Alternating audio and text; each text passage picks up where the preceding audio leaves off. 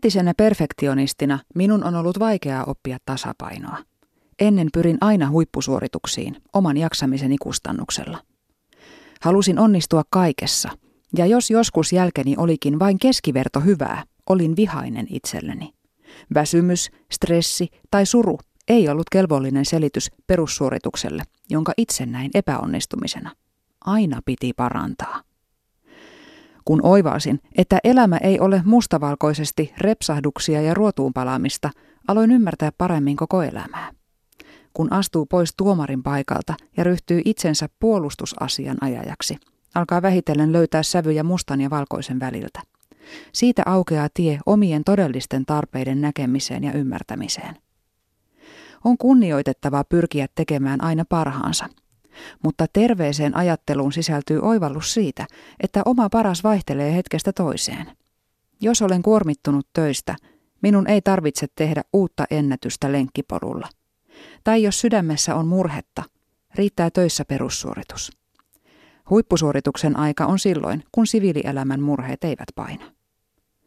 Teoriassa sen ymmärtäminen on helppoa, mutta käytännössä oman jaksamisen analysoiminen on vaikeampaa – Edelleen joudun toisinaan muistuttamaan itseäni kohtuullisuuden tärkeydestä.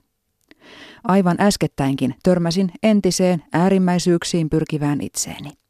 Takana oli kiva ja tuottoisa, mutta myös raskas viikko uudessa työssä. Lisäksi lapsi oli sairastanut, elämässä oli vähän suruakin ja omat yöunet olivat jääneet monena yönä normaalia lyhyemmiksi. Sen viikon lauantaille olin suunnitellut kuntosalikäynnin. Lauantain koittaessa olin kuitenkin tosi väsynyt ja jopa sängystä nouseminen tuntui raskalta. Käytiin valehtelematta monta tuntia sen vatvomiseen, missä vaiheessa jaksaisin lähteä salille. Tunsin huonoa omaa tuntoa jaksamattomuudestani ja ajattelin jopa, että olen vain laiska. Lopulta onneksi tajusin, että en ole laiska, vaan olin oikeasti väsynyt. Muistin, että minulla ei ollut sillä viikolla ollut käytännössä lainkaan vapaa-aikaa. Oivalluksen päälle nukuin kahden tunnin päiväunet ja herättyäni en ryhtynyt edes ruoan laittoon, vaan hoidin perheen ruokahuollon tilaamalla pizzat kotiin. Sen jälkeen nukuin yhdeksän tunnin yöunet ja seuraavana päivänä tunsin itseni viimein virkistyneeksi. Mustavalkoisuus on helppoa. Silloin riittää, kun ymmärtää vain kaksi ääripäätä. Silloin on joko pelkästään reipas tai laiska, pelkästään liikkuja tai sohvaperuda, pelkästään hyvä tai huono.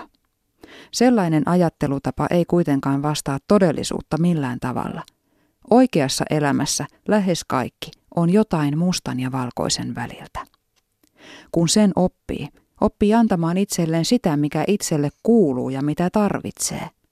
Se on tasapainoa ja tervettä itsetuntemusta ja tie kestävämpään hyvään oloon.